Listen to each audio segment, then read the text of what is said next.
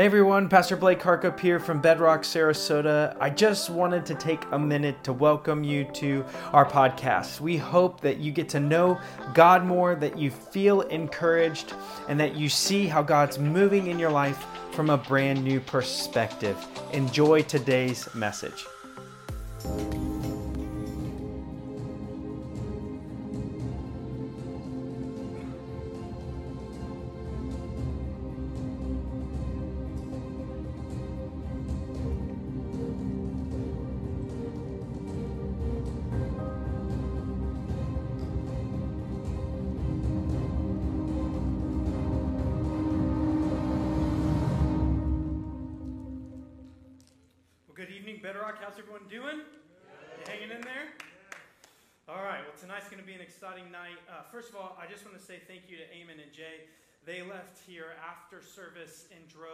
Night all the way to New Jersey, and we ended up shipping over 4,000 pounds of materials over going directly to a refugee camp. Um, and what was even more amazing is a lot of the workers that were at that facility are from the Ukraine. So they were actually blown away and they said, like, where'd you guys come from? And we're like, from Florida, and we drove it up here. And I don't think we could have put one more bag, honestly, in that van. It was to the top. And I know that that just takes a lot. Uh, so, Jay and Eamon, thank you so much if you're watching online. I know Jay is actually in Turkey right now, so he's enjoying some good rest and some time off. But I also just wanted to take a special moment to mention that this weekend is Memorial Day weekend. And so, if you served or, or know people who served and lost their life serving our country, uh, our thanks is for you for the sacrifice that you guys made as a family, but also to them. You know, uh, a lot of what we see now and the fact that we're going to even talk about what we're going to talk about tonight is because brave men and women in our U.S. military have given their lives to fight for freedom, not just for our country, but for many others. And so we want to honor that and thank people for that. But tonight, as we go into our uh, message, we're going to be in the book of Romans, chapter 13. We're continuing on in our series. And for some people, this is a really hard six verses of the Bible. For others, it's not. But I will tell you this that uh, it, it is hard to deal with. And there's a lot of questions that come up and you're going to be like, well, what about this scenario? And what about this moment? And as I'm speaking, you're going to come up with objections. And so here's what I'm going to ask you to do. Everyone, just take your seatbelt and buckle up and hang on till the end. And I promise you we'll get somewhere, okay? Uh, but let me ask everyone a question. Has anyone in here ever been really tired of our political leaders? All right, just a show of hands. Anybody ever get really tired of our political leaders?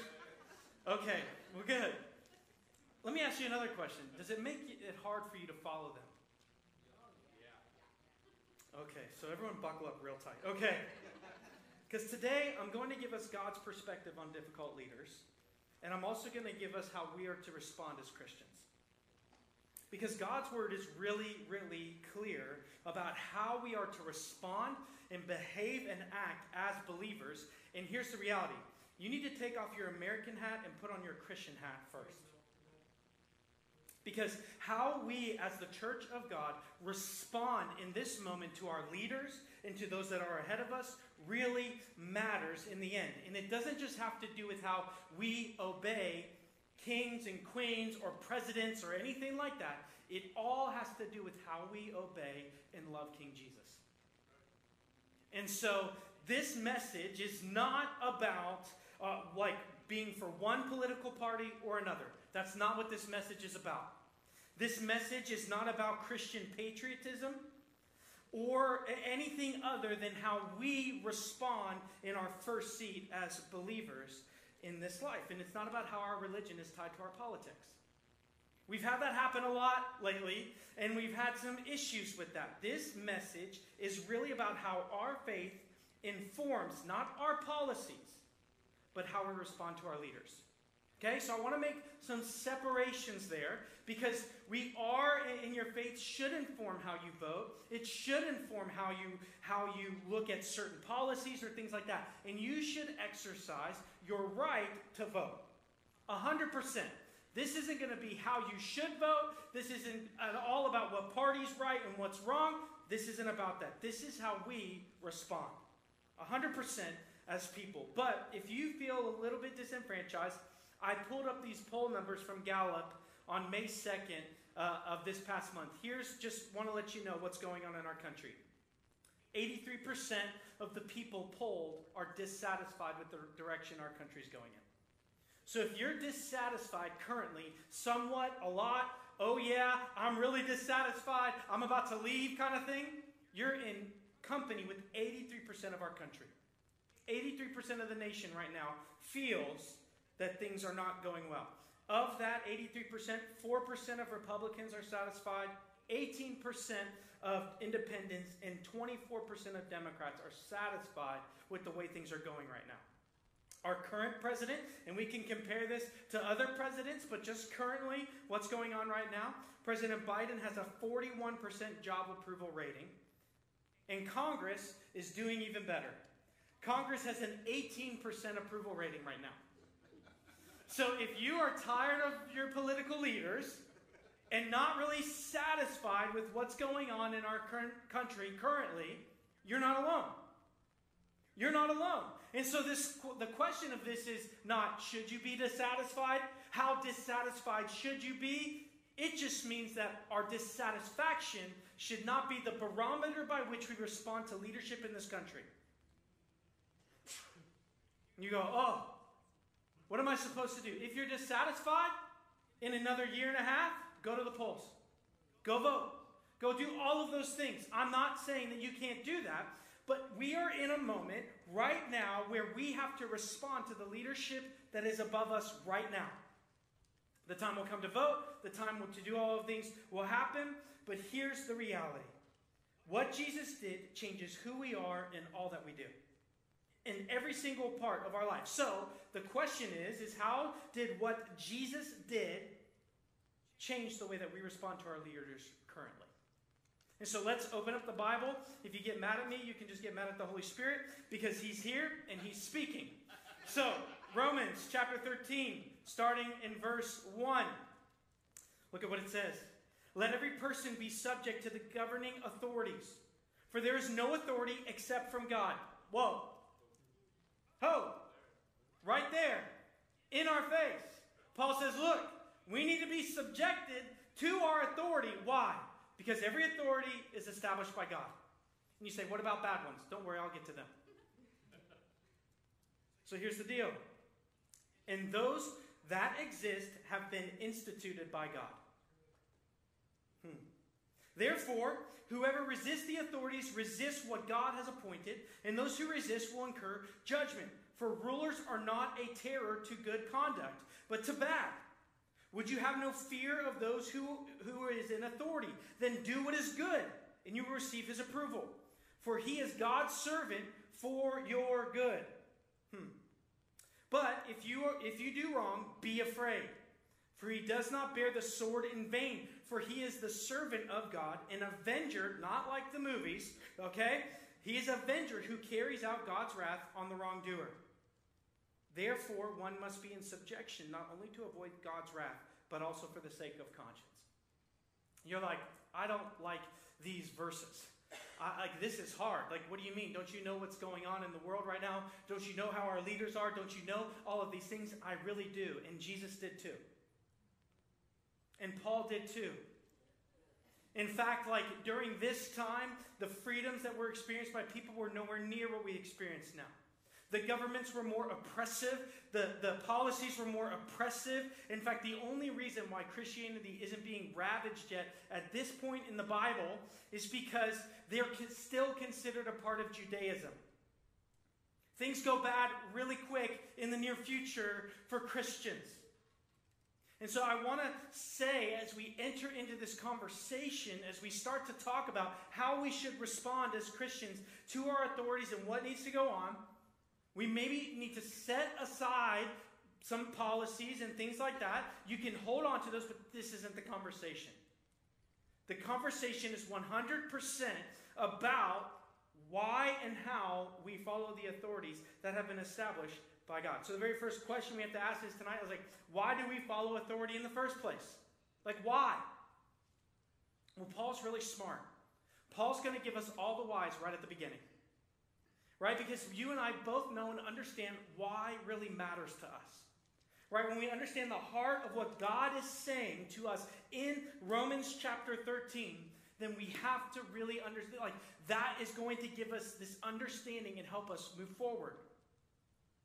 And so what happens here is the very first question I'm going to ask is Are we called to follow the authority of the day because they're great? No. No. That's never a qualification in Romans chapter 13. It never says because they're great leaders, because they're amazing, they're doing everything right, and they agree with you 100%. Doesn't say that. That's not a qualification here. And I want to say this so clearly and as clearly as I can. Understand that if you're in this room and you believe, like I believe, that the Bible is the inspired Word of God, that it is inerrant and it is infallible, then God divinely inspired Paul to write this to a people that he can't go to that will soon imprison him and kill him. That's the authority he's talking about. The authority that Paul is speaking of will soon kill Paul. And so we have to understand that this isn't in this like utopian perfect world where God inspires Paul to write this. In fact, the church is having to meet in secret right now. They're underground.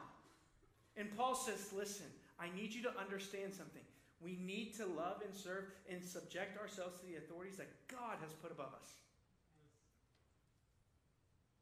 It's hard. I know that it's hard. And I know that there's parts of this that, that just, you're like, what, what do we do? And listen, I think Paul's smart.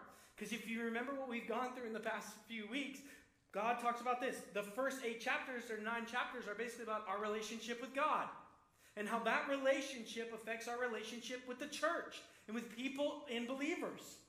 Then it goes on to say, this is how we deal with unbelievers.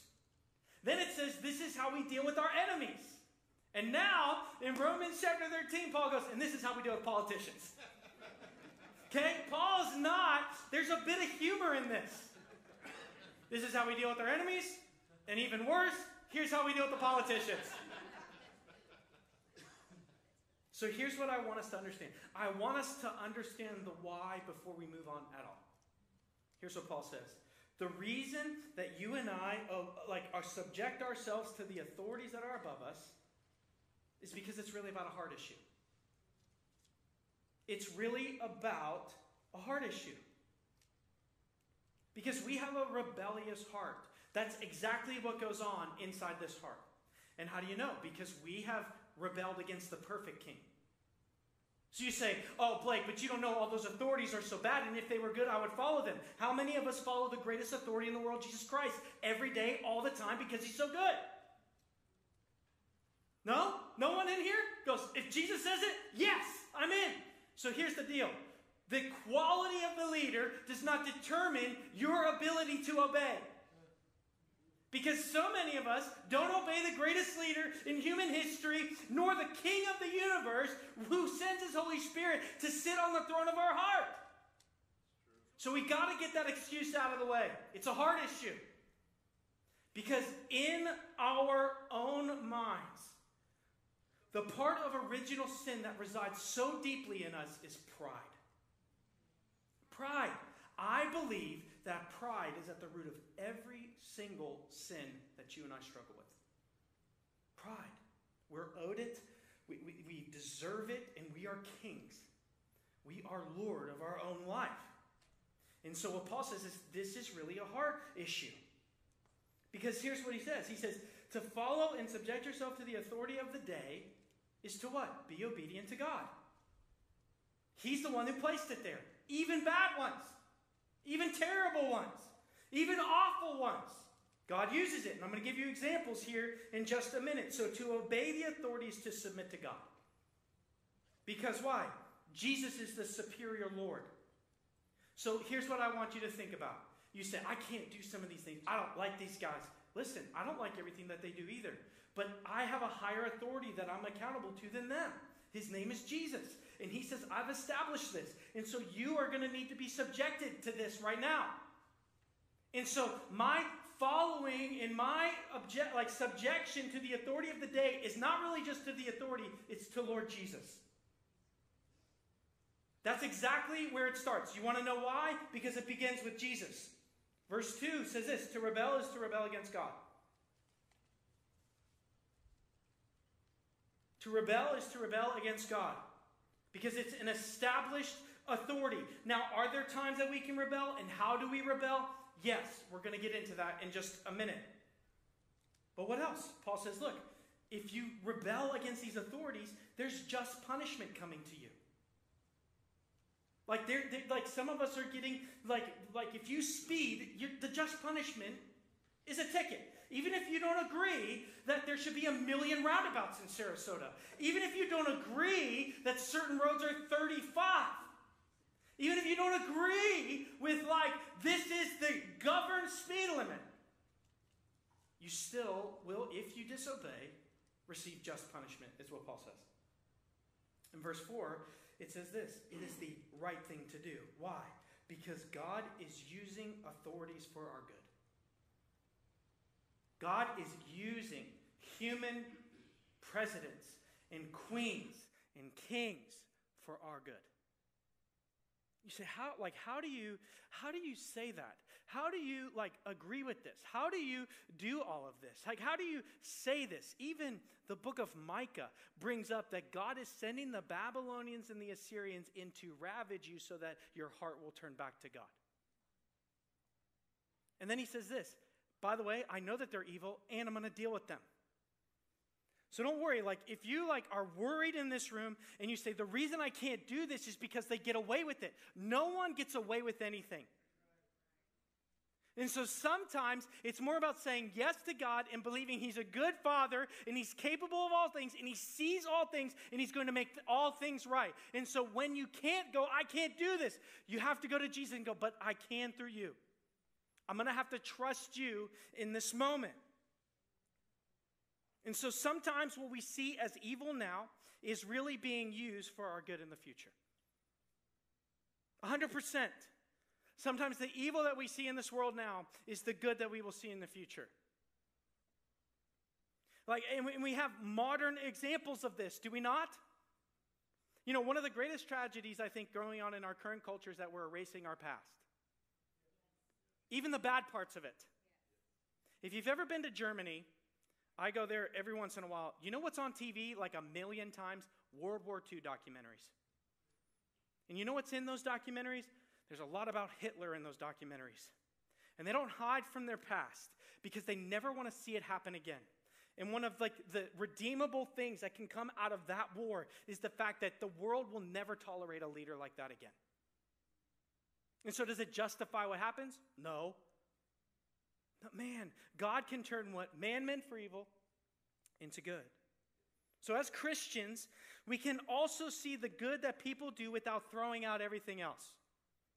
Like, we have to be able to admit, like, whether you agree with this political party or not, you agree with this thing or not, you agree with that leader or not, we have to, as Christians, be able to recognize the good that's going on.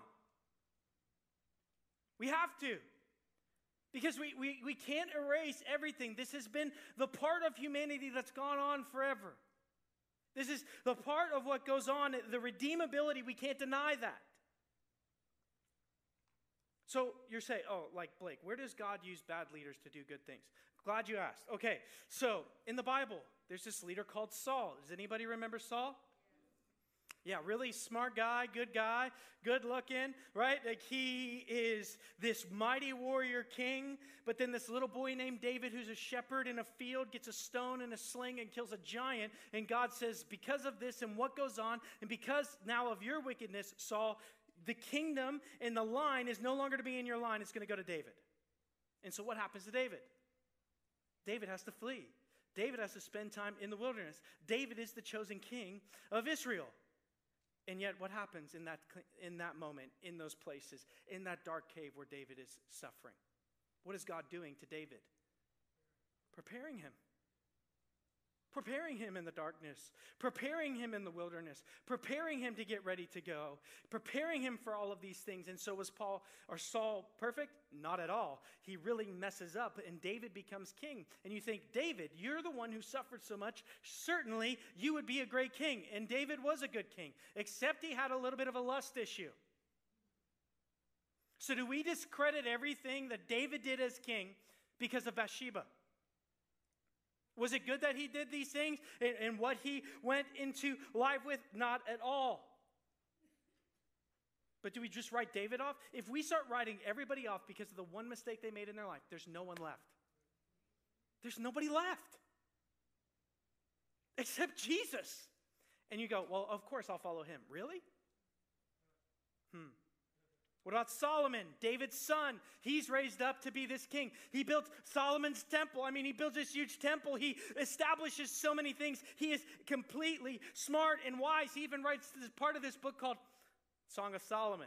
You know why? If you know anything about the Song of Solomon, you ever read that? Yeah, buckle up, okay? I'll tell you why he was able to write that book because Solomon had 700 wives and 300 concubines. 700 wives and 300 concubines. This is Solomon. He's referred to as one of the wisest men in the Bible. I, I, don't know. That doesn't sound smart, right? 700 wives. And listen, like, they're unbelievers. They're from different tribes. They're from different nations. And they actually turned Solomon to start worshiping false gods. That's the wisest one we got? Yeah. 700 wives, 300 concubines. Sounds like a nightmare. Okay, how about Hezekiah? King Hezekiah brought prosperity to the kingdom, but in pride showed the Babylon, Babylonians all of Israel's wealth. Hezekiah goes, Hey, the Babylonians are here. Let's flex. All right, hey, come here, dude. Come look at this. You want to see all of our wealth? Here's the treasury. Look at all of this that we have. Look how wealthy we are. Look at us. Like, we're awesome. And I know that you're the biggest superpower in the world, but hey, we got a lot going on. And you know what Babylon, Babylonians do? Hey, we're coming in. Thanks for showing us where the treasury is. We're on our way to pull you out of the land and into captivity. And why does God allow that to happen to Israel? Because their hearts had turned from Him, and so He's going to turn them back. And sometimes the most gracious thing that God can do for you is to actually give you what you wish for. Because then you'll realize there's no fulfillment in that thing. And but all of these people in the Bible are, are, are leaders, but they're deeply flawed. They like they become oppressive in many cases. I mean, even the Egyptian midwives disobey leadership, but like we see God use that, right, with baby Moses. And so what does Paul say? Like, how do you and I begin to like show our obedience and our allegiance? Well, because the reality is, is for many of us, where our money goes is where our allegiance goes. And so, what does Paul say? Some of you are like, I wish this wasn't in the Bible, but here it is. Verse 6 For because of this, you also pay taxes. What? To bad governments? Doing bad things and naughty things and oppressing us? Yeah, there's no, um, in the Greek, that means pay your taxes. That's what it literally means in the Greek. Why?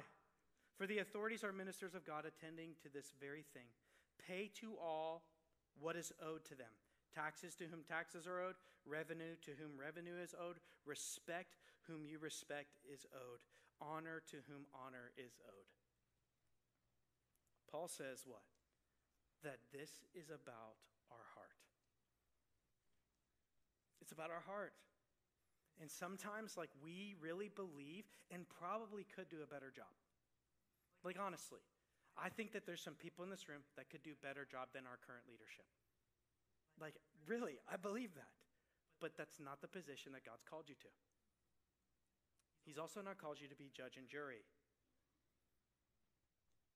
And so sometimes God is slowly working things out well when we can't see the end. I mean, can anybody attest to that? Can anybody attest to like that teacher who gave you a zero because they caught you cheating? That was me.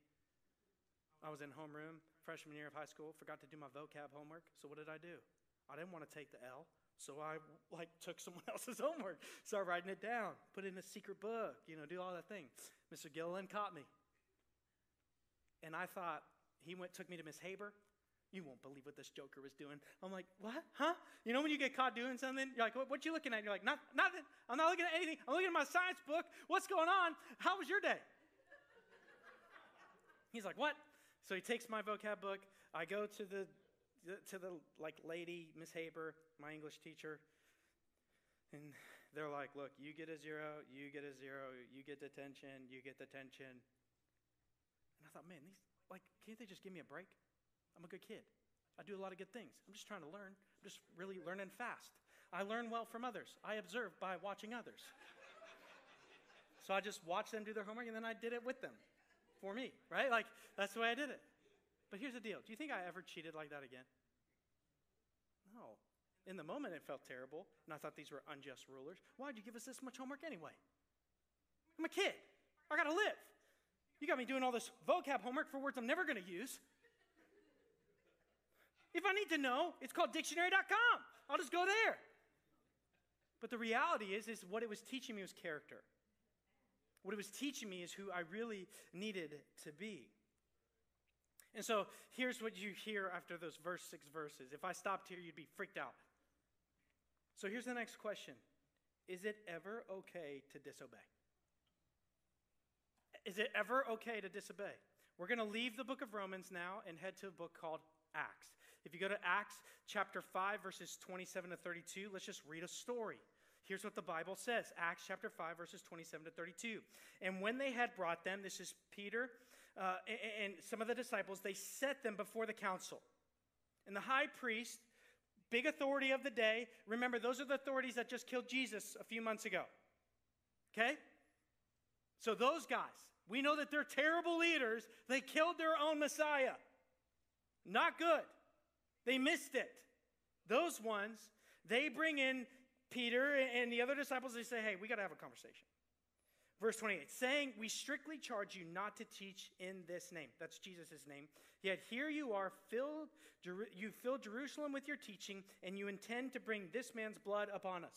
They said, We already asked you to stop talking about Jesus. We've already asked you to be quiet. You're, you're stirring things up here in Jerusalem, and we're sick of it. Verse 29, but Peter and the apostles answered, What? We must obey God rather than man.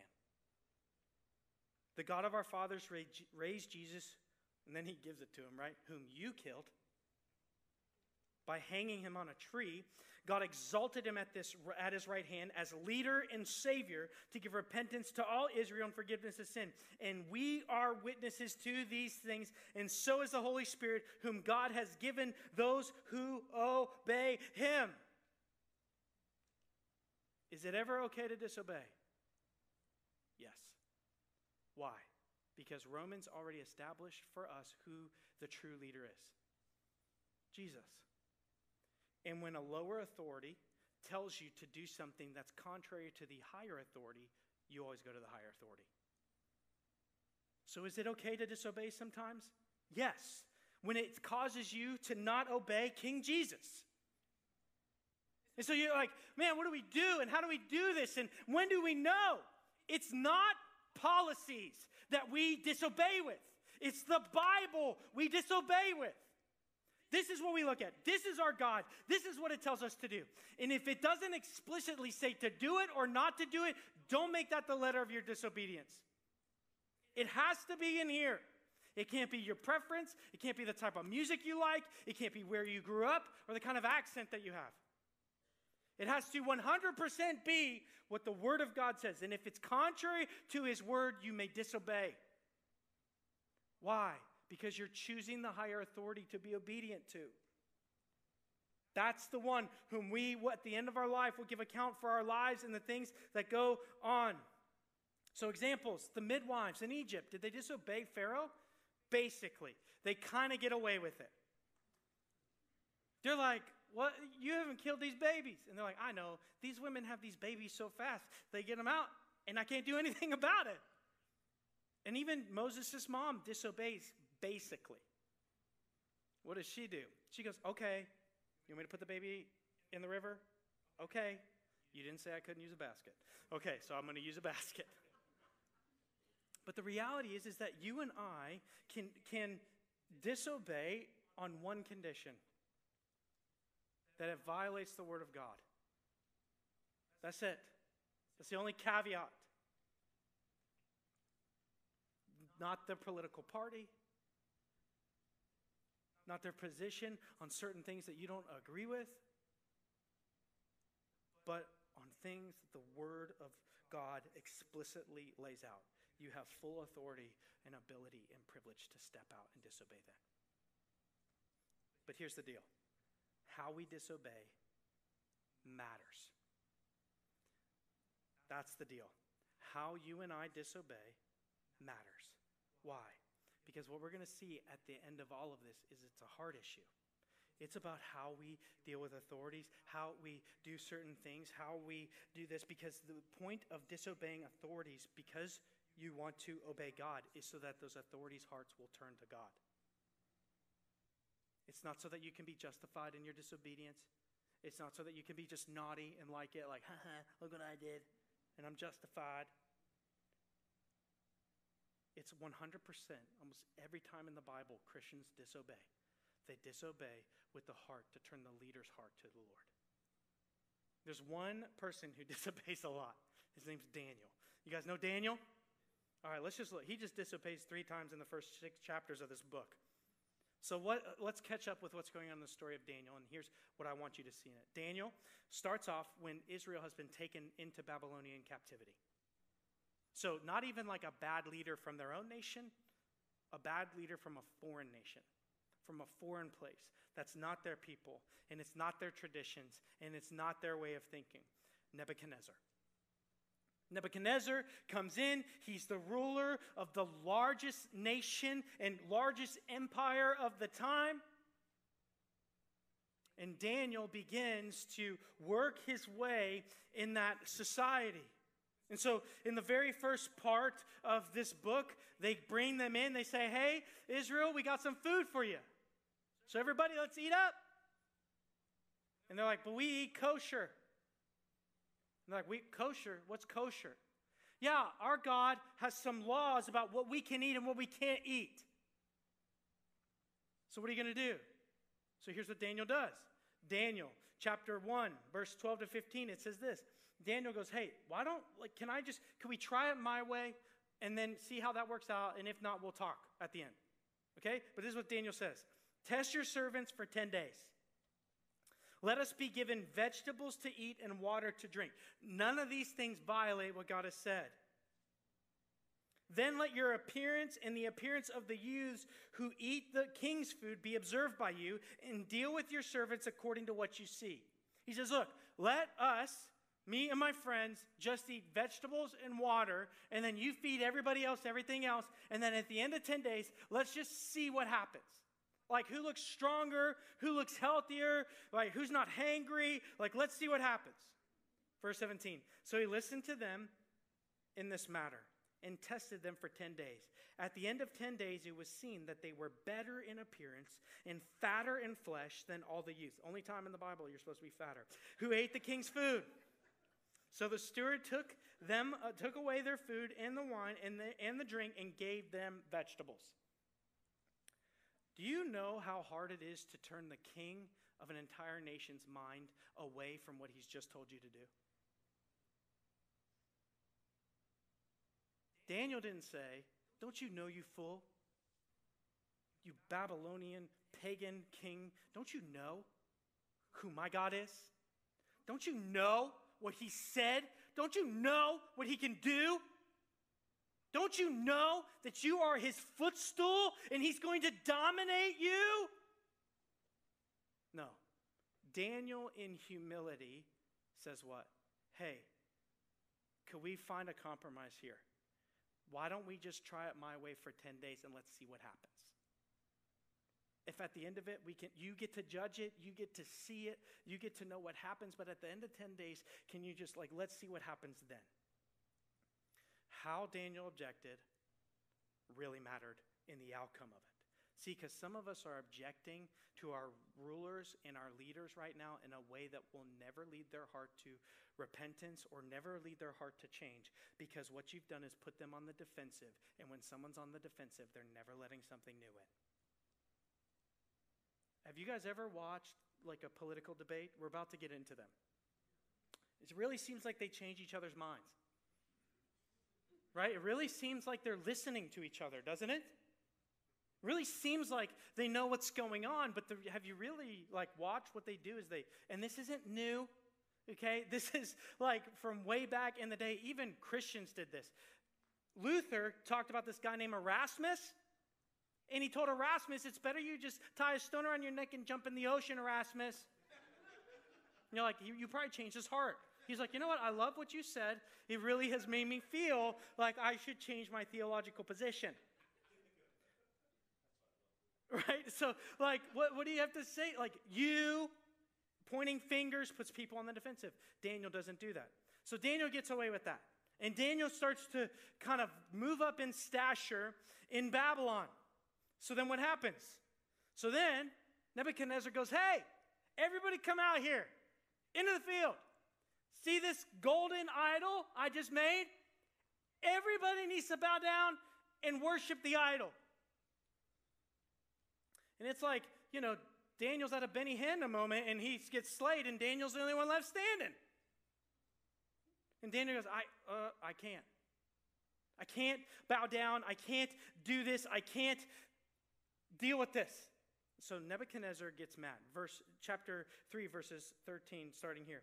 Then Nebuchadnezzar in a furious rage commanded that Shadrach, Meshach and Abednego be brought to him. So they brought these men before the king. Nebuchadnezzar Nebuchadnezzar answered and said to them, "Is it true, O Shadrach, Meshach and Abednego, that you did not serve my gods or worship the golden image that I have set up?" Is it true? Mm Mhm. Yep. They didn't say, like, oh, I got a stiff leg, I can't get down that fast. No, they were just like, yeah, we didn't do that. They didn't, when everyone else bowed, scream heretic, scream heresy, scream all of these things. They didn't take paint and throw it on the idol. They didn't do any of these things. They just didn't bow down. That's it. So, what does he say? He says, Is this true that you didn't do this? You didn't bow down and worship the golden image that I have set up?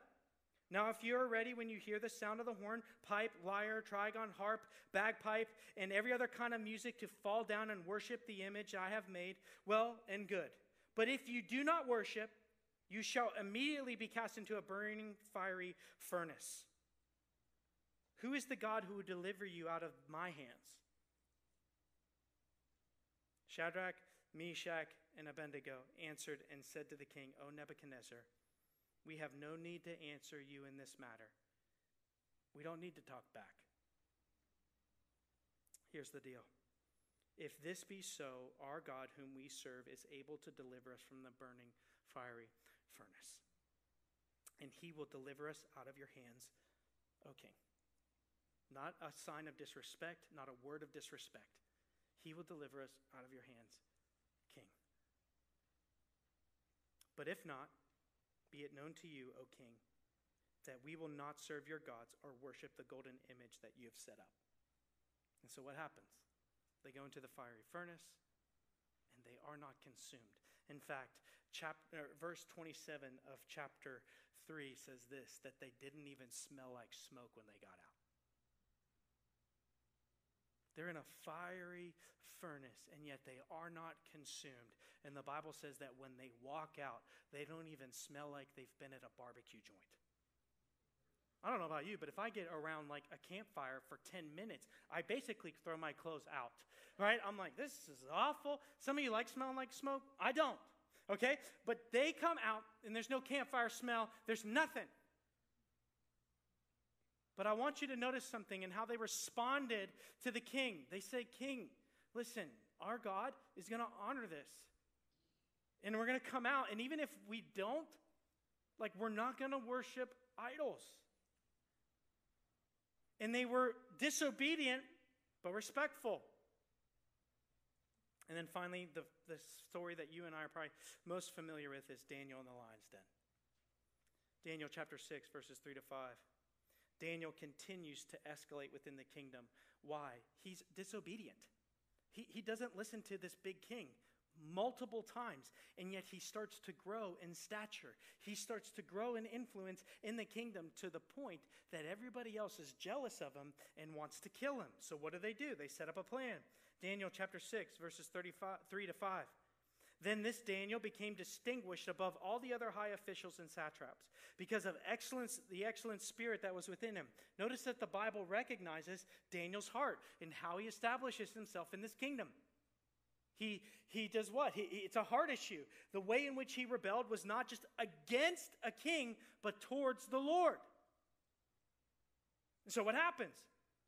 Then the high officials and the satraps sought to find a ground for complaint against Daniel with regard to any fault because he would eh, be basically because like they want to find something wrong with Daniel to get rid of Daniel. What happens? They can't find anything. Verse 5 Then these men said, We shall not find any ground for complaint against Daniel unless we find it in connection with the law of his God. We're not going to find anything wrong with Daniel, but here's one thing I'll tell you about Daniel he's consistent. And if we put something out into the decrees that will cause Daniel to be disobedient, then we can get him. So they go to Nebuchadnezzar and they say, Hey, for 30 days, I just want you to make this decree that nobody in the kingdom shall pray to anybody but you. But you. Nebuchadnezzar's like, oh, that's a good idea. All right, I like that. Okay. So he signs it into law, and what does Daniel do? He immediately, immediately goes into his room, throws open the blinds, and prays to God in front of everybody. Because he cannot do that and so he's disobedient, but he's not disrespectful. He just had to pray, and people caught him because they were looking for him to be disobedient.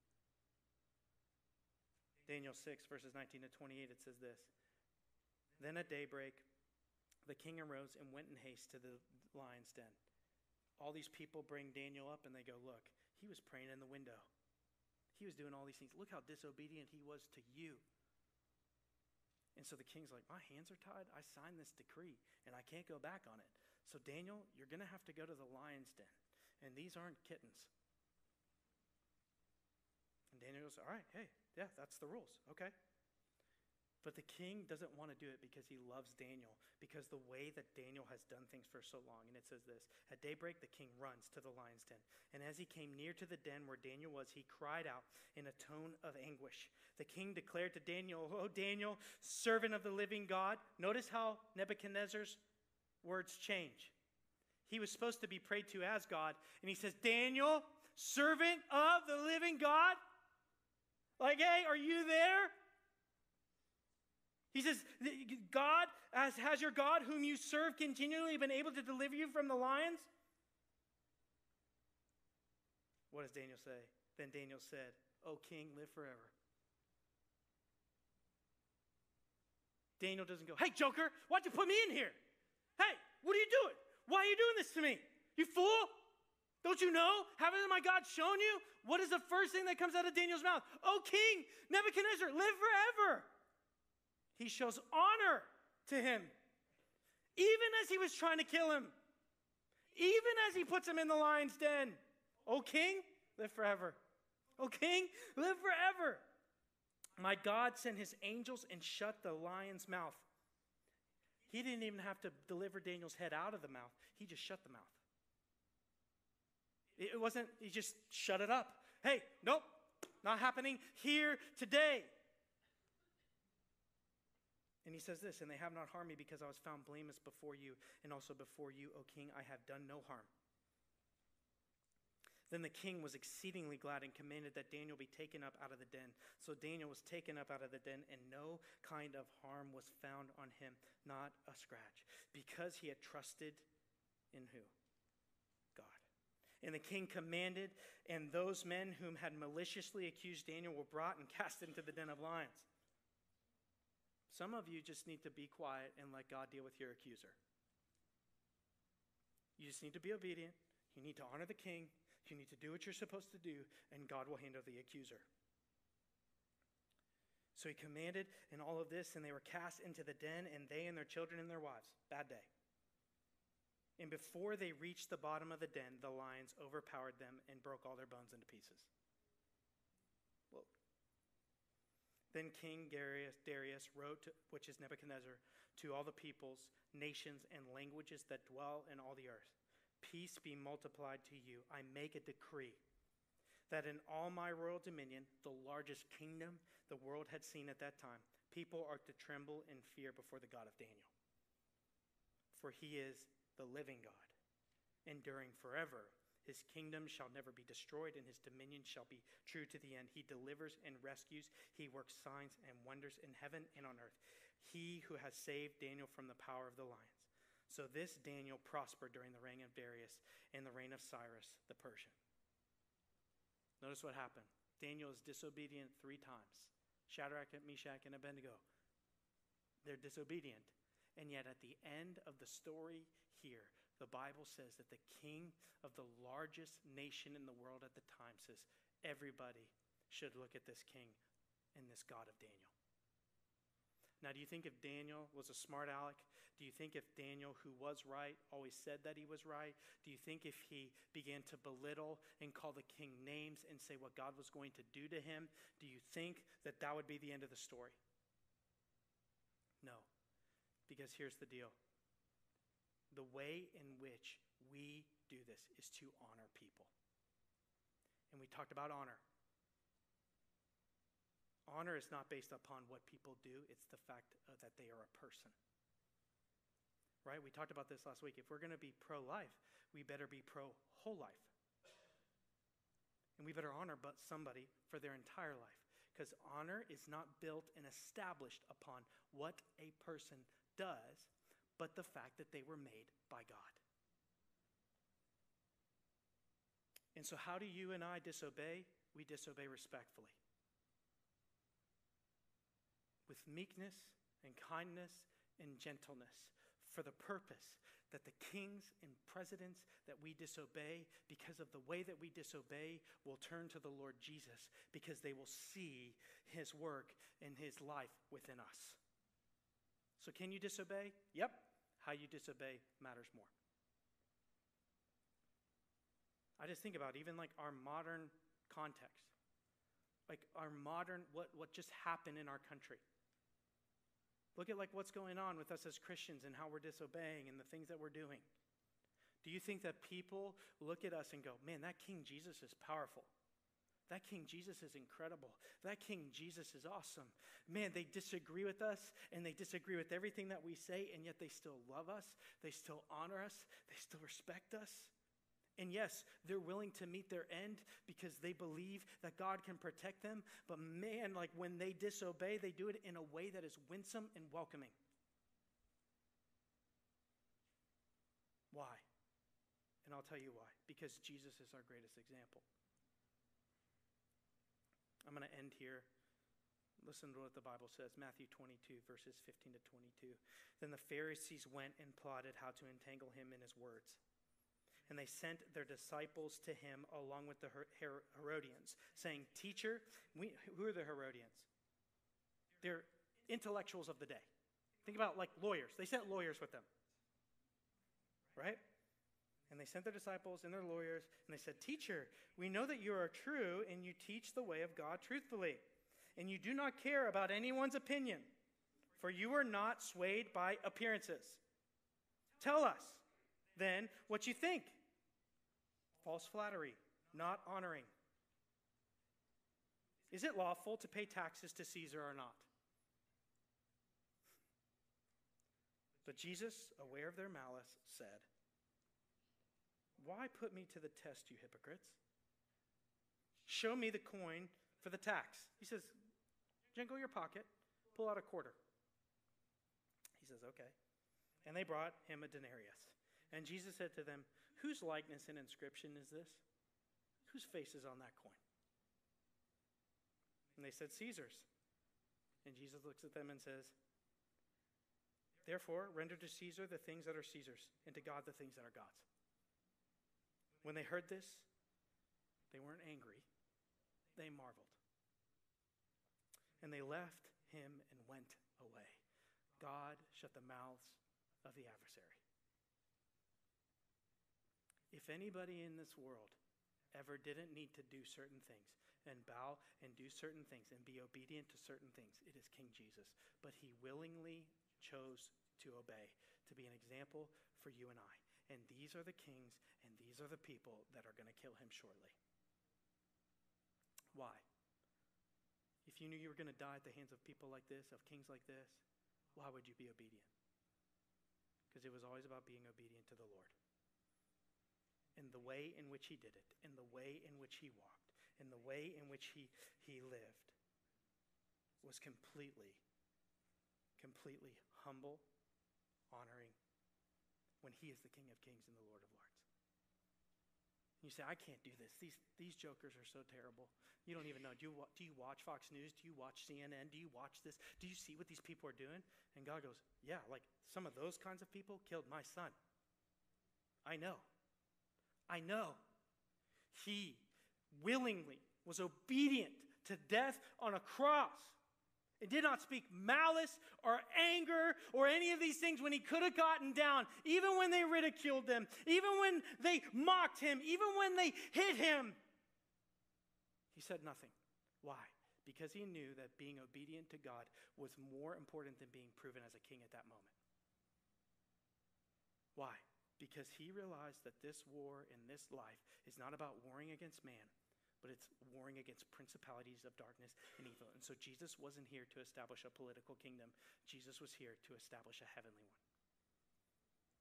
And because of that perspective, he was able to endure winsomely the ridicule, the anger, the disrespect of humanity. Because the value of what was to come was so much more important.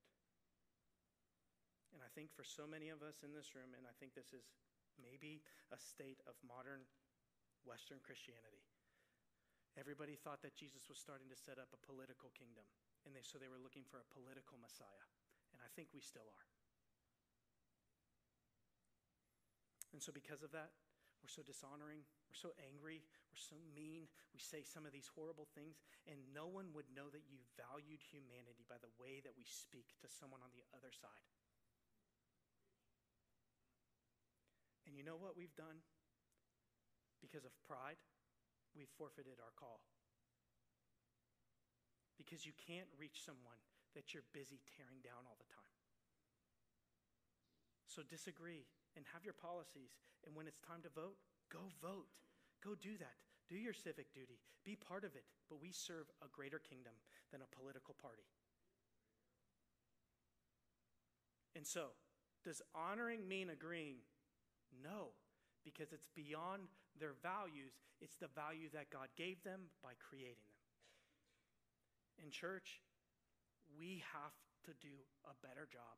And I'm talking about the entire church has to do a better job. And so, why can Paul write these words? Because Paul knows he's called to a better kingdom, a greater kingdom. And the mission of that kingdom is to reach people and bring God to people and people to God. And because of that, Paul can endure it. And Jesus was our greatest example. And so let me just ask us right now how are we being an example? Do people look at us like Daniel and go, this God that he serves is incredible? Because look at like how he dealt with this. Look at how he deals with this. Like I like he's disobedient, but I love him. He's disobedient, and I'm endeared to him he, because of his strong stance, but a humble one, and a meek one, and a kind one. I'm going to elevate him. And I just wonder, like, if this is who we need to be in the next few years. Because, like, I don't know about you, but I'm pretty sure that this election is going to be worse than the last one. It's already happening. And can we start to see, like, and find commonality and move towards a common goal and remember the way that we speak to each other really matters because we want to be winsome to invite people in. I know that we as a nation just suffered a great travesty. I don't know about you guys, but I don't care what your political views are on the Second Amendment and all of these things. I don't care. Because here's the deal I was scared to send my kids to school the next day. My wife and I woke up in the middle of the night to think about my kids going to school the next day. And here's what I want to say I really believe all of us want to have this stuff stop. I really believe that. On whatever side of the political aisle you're on, we want this to stop because we value humanity. So instead of screaming at each other from across an aisle, we need to look at each other and go, we need to find a way. And you say, well, when they start acting right, then I'll act right. Wrong. Be a leader, lead well, be a Christian, love well. You want to see change? Change. Yes, there's wisdom, and I can see it on both. I look at it and go, I see it, I see it, I see it. I don't know the answer to this problem, but I know that it's not screaming at each other. I know that it's not tearing down and grandstanding and stunts and all of this stuff. Because you know what? I just want my kids to be safe when they go to school. And I believe, and I want your kids to be safe. And I want every kid to be safe when they go to school. So we're all working towards a similar goal. And instead, we're all working towards a similar goal and we fight each other instead of bringing it to the people who want to do this to kids, who want to do this to schools, who want to do this to hospitals. And we'll bring it to a tyrant from across the world pressing and pushing in on a nation that's innocent. And, and, we go full force over there. But the reality is is in our own country because of like our pride and because of our anger and because of our superiority of thought we won't work with other people from the other side because we forgot that we serve a greater king. So have your view. I'm okay. Like have your view. We have to do better. The time is now and as Christians, we're called to lead the way. And if you're offended, pray about it. Because the reality is, you got to wrestle with this and not me. And I know that it's hard. I know that it's hard. And I know we have opinions, and I know that the days are evil and the times are dark. And so we must step forward and rely on the power of the Holy Spirit to walk in this way. I know that there are some leaders whose actions and words and thoughts are not worthy of being followed. I know that. But they are made in the image of God. And we honor people because who made them, not just what they do. And so tonight, like I know we normally do a song and we normally do all this stuff, but I'm going to pray. And I just want to encourage us like how we leave here really matters. This is the greatest, maybe, opportunity that the church has in the world to be light and darkness, and how we do that really matters. And so I'm going to pray, and then after I pray, you guys are free to go and you are free to step out. But let me just tell you something. The, one of the only ways that I know to fight this is to build into the next generation. And we have a kids' camp coming up in July. So you want to be part of the solution? Be part of that kids' camp. Start pouring into those kids start pouring into that next generation so that they'll be better than us. Lord, we love you. Thank you so much for your word and your truth, even when it's hard, even when my own flesh is warring against it, even when I say, well, what about and what if and maybe when and all of these things. God, could I just come to you now in humility and ask for your forgiveness where I've gone wrong in this? God, may I see people the way that you see them, the way that you made them. So, God, may I be slow to speak and quick to listen. May I hold you above any political allegiance or party. As your church, Lord, we repent. For too long, we've let this world become our desire. And Lord Jesus, I pray that you just turn our hearts to you. May we be an honoring people. May we be a loving people. May we be a respectful people because of everything that you've done. So, God, we love you. We thank you. In Christ's name, amen. Church, I love you. I know that might have been hard, um, but I love you anyway. And so let's go have an incredible night. Get out there, have an incredible week, and we'll see you next week. I love you.